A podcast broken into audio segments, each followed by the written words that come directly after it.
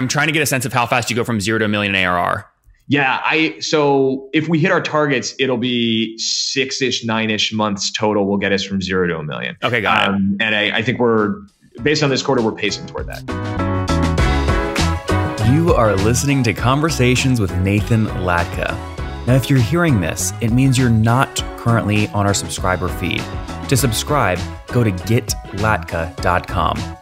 When you subscribe, you won't hear ads like this one You'll get the full interviews. Right now, you're only hearing partial interviews. And you'll get interviews three weeks earlier from founders, thinkers, and people I find interesting. Like Eric Yuan 18 months before he took Zoom public. We got to grow faster. Minimum is 100% over the past several years. Or bootstrap founders like Vivek of Question Pro. When I started the company, it was not cool to raise. Or Looker CEO Frank Bien before Google acquired his company for $2.6 billion. We want to see a real pervasive data culture, and then the rest flows behind that. If you'd like to subscribe, go to getlatka.com. There, you'll find a private RSS feed that you can add to your favorite podcast listening tool, along with other subscriber only content. Now, look, I never want money to be the reason you can't listen to episodes. On the checkout page, you'll see an option to request free access. I grant 100% of those requests, no questions asked.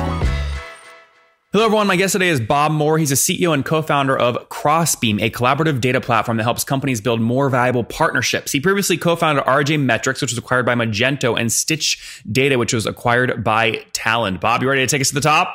Yeah, great to be here. Yeah. Okay. So I want to have you on after I saw a LinkedIn post where you did a great post mortem on RJ Metrics. Now, you came on the show again, I want to say it was two or three years ago, talking about RJ Metrics. So for people that missed that episode, just give us the quick overview. What did that company do?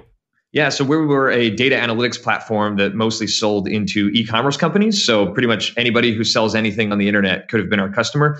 And we help them do analytics on their transaction data so they could know things like customer lifetime value, study cohort analysis, and basically help find more customers like their existing most valuable customers. Okay. And what year did you launch that? That was 2008, uh, the day Lehman Brothers collapsed. We launched that company. That's a heck of a time to launch.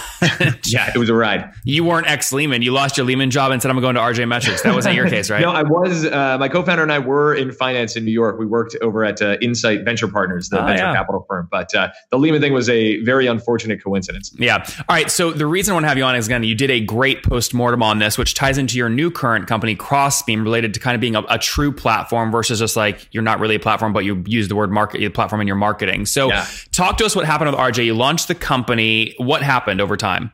Yeah, so we when we started that company, you know, SaaS was kind of in its infancy, and the model at that time was very much around building these big monolithic platforms. So, you know, you want to build something that will be a one-stop shop where the end user doesn't have to worry about all the uh, the ops stuff going on in the background. You just kind of click a few buttons, you get the value out, and you move on. And for analytics, that's actually a lot of pieces. So RJ Metrics, to make it work, we had to build a huge data pipeline infrastructure where we could extract data from all the places that people's data might live, like their shopping carts and their advertising platforms uh, and their backend databases. Then we also had to have a place to put that data. So we had to build a, a, data warehouse that would house all that data when we pulled it out, that could live on our infrastructure, that we could worry about scaling and making sure the queries were fast. And then we had to build all the stuff you think about when you think of analytics, which is the dashboards and all of the components that allow you to make custom reports and have alerts and things like that. So it was kind of this three part stack. And it worked great in certain industries, particularly in e commerce. But as the market evolved, and because we were a company that was bootstrapped at first and around for, for a pretty long time, we kind of got almost lapped on the technology side in that there were pieces of that stack where entirely new generations of technology came out that actually broke the stack apart and made the best practice completely different from an implementation standpoint. And probably the biggest thing in that world was this thing called Amazon Redshift, which is a data warehousing platform that makes it really easy to quickly and scalably store large amounts of data in the cloud.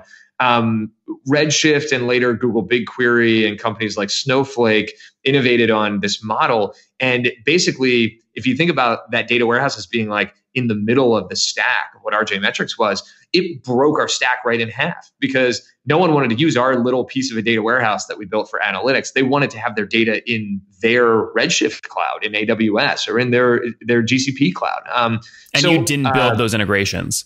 Yeah. So what what we ended up doing um, is really kind of uh, hunkering down, and what we watched happen was we really just started selling just to the markets where they didn't have as much as a of an investment in owning that stack themselves. And it took us from a world where we were trying to sell to every company that sold anything on the internet down, down, down, down, down, down, down to like specialty retail by the time uh, you know we ended up selling the company. And look, what? that's a big vertical, uh, but you yeah. know it was not a multi-billion dollar outcome. So to give people context, what year did you sell RJ Metrics to Magento? 2016 that deal happened. Okay, what month do you remember?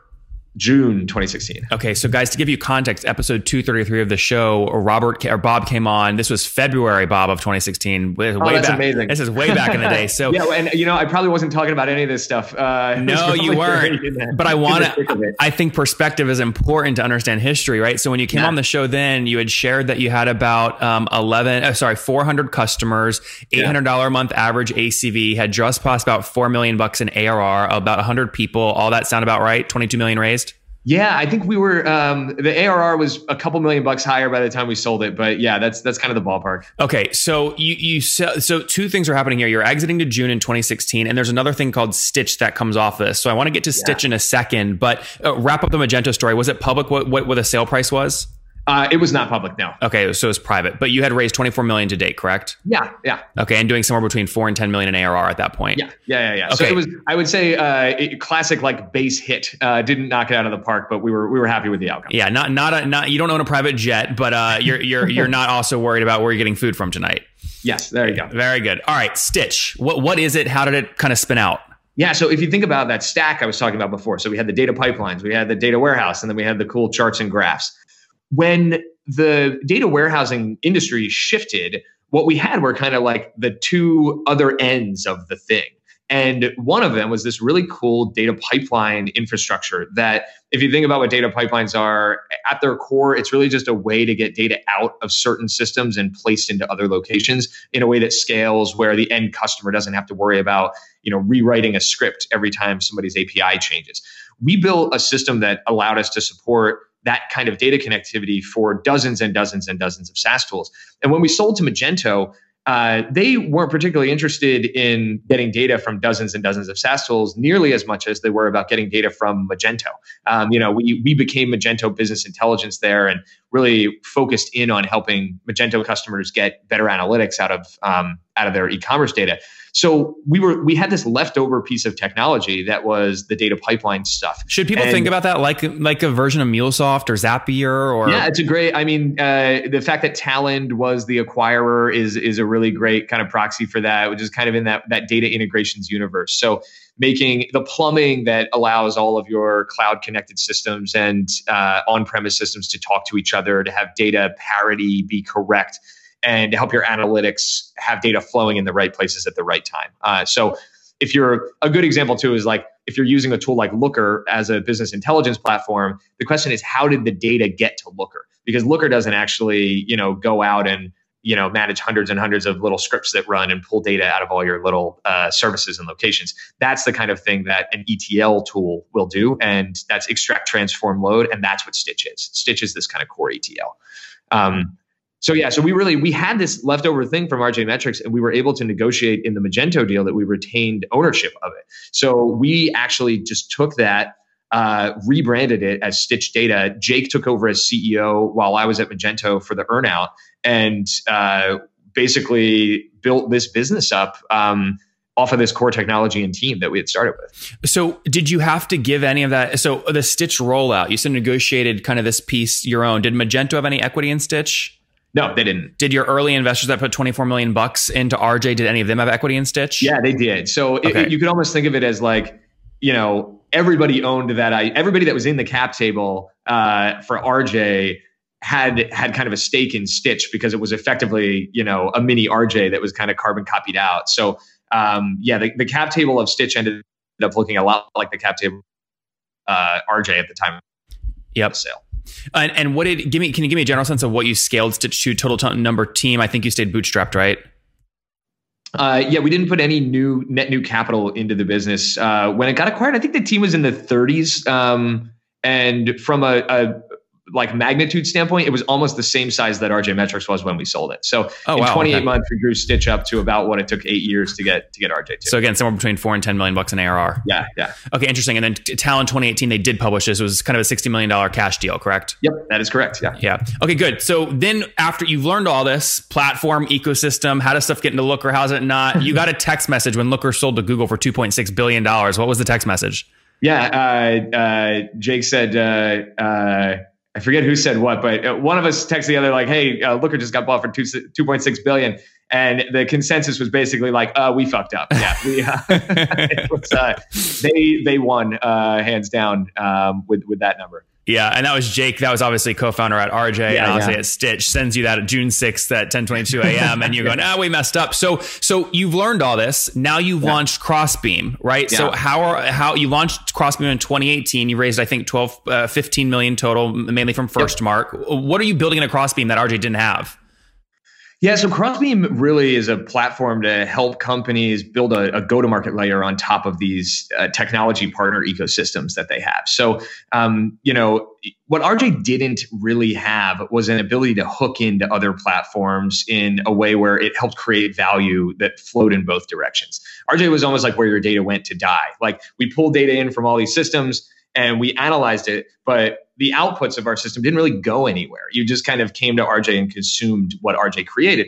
In the modern SaaS economy, that is kind of a, a, very antiquated way to look at things. Stitch, on the other hand, is almost the exact opposite, right? It's all ecosystem, no glory. Stitch pulls data in from one SaaS tool and pushes it out to another SaaS tool, and it's just kind of like the plumbing in between. And ironically, we ended up building, you know, a lot more value at a much more rapid clip uh, at Stitch. And it's because the maturity of the API economy and all the interoperability of all these SaaS platforms has created basically a new channel, a new growth channel for SaaS businesses, which is selling through and building market through your partners and all the different companies that your technology integrates with that you help make their products more valuable and they help make your products more valuable through integrations uh, and through you know being able to basically play nicely with the data that uh, you create and with uh, the people that you work with. So uh, the question that was always at hand for us was how do you actually scale that? Um, you can say a lot of really good things about partnerships and how companies work together, but how do you actually point back and say 36% of my revenue last quarter was driven by my partner ecosystem. How do you make sure that you're turning these relationships into new leads, you're accelerating opportunities, you're making your existing customers more sticky and making those accounts grow? What Crossbeam is doing is unlocking the data layer that can allow companies to do that. You can almost think of us as like an escrow service for data, where if you want to answer questions like, how many customers do we have in common and who are they? Or are my sales reps currently selling to any of the same companies that your sales reps are selling to? That's a really hard set of questions to answer in the past without oversharing data. And oversharing data is not something that companies are uh, very interested in doing right now, uh, nor should they be. What Crossbeam allows you to do is we are we're kind of like Switzerland. We sit in between two companies that are partnered both sides connect their data and they can actually analyze the combined data set to find these overlaps, to find these opportunities to collaborate while keeping all the rest of their data private and secure. Very interesting. That so, just unlocks all these new motions. So, follow up question on that first, but scale wise today, I mean, are you talking like you're early in like five beta customers enterprise, or you're at like 5,000 people using a freemium model? yeah, somewhere in the middle. So, we've got over 100 companies that are like fully onboarded on the platform. Pay, they're a paying. Really chunk of them are paying us now. Okay. Uh, so, like, there's there's real revenue there. Um, you know, when we raised the Series A, we were pre-revenue still, so that was just three months ago. Um, but uh, we've got a we've had a really solid quarter on converting customers, and we're kind of like firing up the revenue engines now. But it's it's still early days. Yeah, yeah. I mean, do you think what do we have? We have like ten days left in 2019. what, yeah. what what did you guys set a revenue target for any this year? I'm trying to get a sense of how fast you go from zero to a million ARR. Yeah, I so if we hit our targets, it'll be six ish, nine ish months total. Will get us from zero to a million. Okay, got um, it. And I, I think we're based on this quarter, we're pacing toward that. So it'll be like April next year, something like that. Uh, yeah, that would be. I mean, it'd be a slam dunk, but I think it's doable. Uh, I think that that's like uh, if things you know continue to go according to plan. Fair enough. Okay, so let me let me just tell a story real quick. So there's a lot of BD teams at like Salesforce uh, or or Intuit that use their app exchanges to basically go after M and A targets. Right? If you do really well in their app store, they'll buy you. But those companies, let's use the Smartsheet into Intuit example. Mark Mader, right from Smartsheet, doesn't want to share all of his data with Intuit without knowing if it's actually going to happen. Is that a good use case? Intuit and Smart Smartsheet will use you to see where they overlap?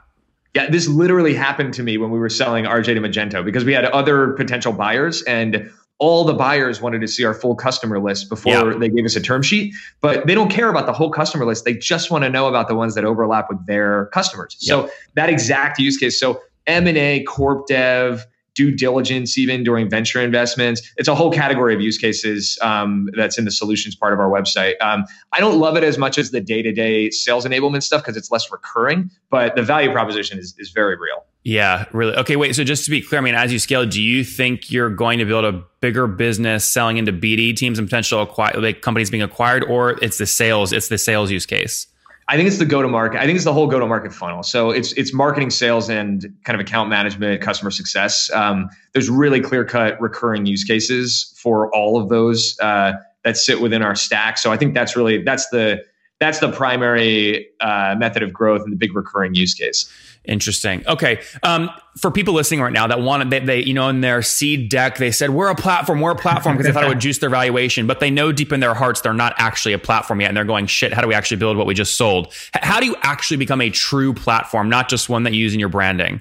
Yeah, and I would like I would also just challenge the idea like do you want to be a true platform? Like Bill, Bill Gates has this definition of a platform that I like, which is that the economic activity that gets generated as a result of you existing um, in your partner ecosystem is actually greater than the economic activity that you generate for yourself. Like at that point in time, you kind of like the fulcrum has has tipped and you are in platform territory. But in reality, you know, a platform in theory is this this fundamental layer that stuff gets built on top of. What we're seeing out in the market is that the big success stories, you look at companies like Zoom, companies like Slack, you know, the, the latest IPO crop in SaaS, I would argue that very few of them are like true platforms. What they really are is super nodes inside of a really healthy ecosystem. Uh, it's not that people are just building on top of them, it's that they are building on top of people who are then building back on top of them. And there's a fluidity and a bidirectionality to how that works that makes the whole platform metaphor kind of moot and kind of outdated. And I think honestly, VCs are getting skeptical of that. Like you see the platform word in a seed stage deck, and I think an eyebrow gets raised. Yeah, yeah. I'd, I'd, keep an eye out for that. Okay, let me let me try and let me try and learn something here. So let's stick with video conferencing for a second. Uh, yeah. You would call Slack a super node, or sorry, Zoom a super node, right? Sure. Building a healthy ecosystem. Can you name a platform company that you think is a platform company in the video conferencing space? Uh, that's a great question. Um, I honestly, I I jumped to saying no. And the main reason is like when you think of that Bill Gates definition, the question is are there companies that would literally would not exist if not for having completely been built on top of uh, you know Uber conference or or you know you go to the big enterprise side, kind of the the go to meeting side of the universe. And in, in that regard, I think almost by definition, the vertical of video conferencing is inherently an ecosystem centric product because what you have is sales enablement on one side, and then you have kind of communication and team collaboration on the other. It's not that you build a whole collaboration suite SaaS product on top of a single video conferencing platform. Almost anybody that wants to build on a video conferencing will build on multiple of them, and therefore none of them can be the platform with a capital P that they're built on top of. Um, when I think of platforms, I think of like you know Amazon Web Services. I think Salesforce is a platform uh, because their their app store is a true true. Uh, there are companies that are entirely existent because the only thing they do is provide technology on top of Salesforce, and that those are platform powered companies. On that, Bob, let's wrap up here with the famous five. Number one, favorite business book. Oh, uh, I really right now am actually a big Crossing the Chasm fan. Like it holds up. It, it, like it keeps coming back in my life. That book will not go away. It's the uh, only one, by the way. It's the only one that is like in that space where you look at it and you go, "This little orange cover and this crossing the gate is still valuable two decades later." It's still true. It's not fluff. Yeah. Yeah. Number two, is there a CEO you're following or studying?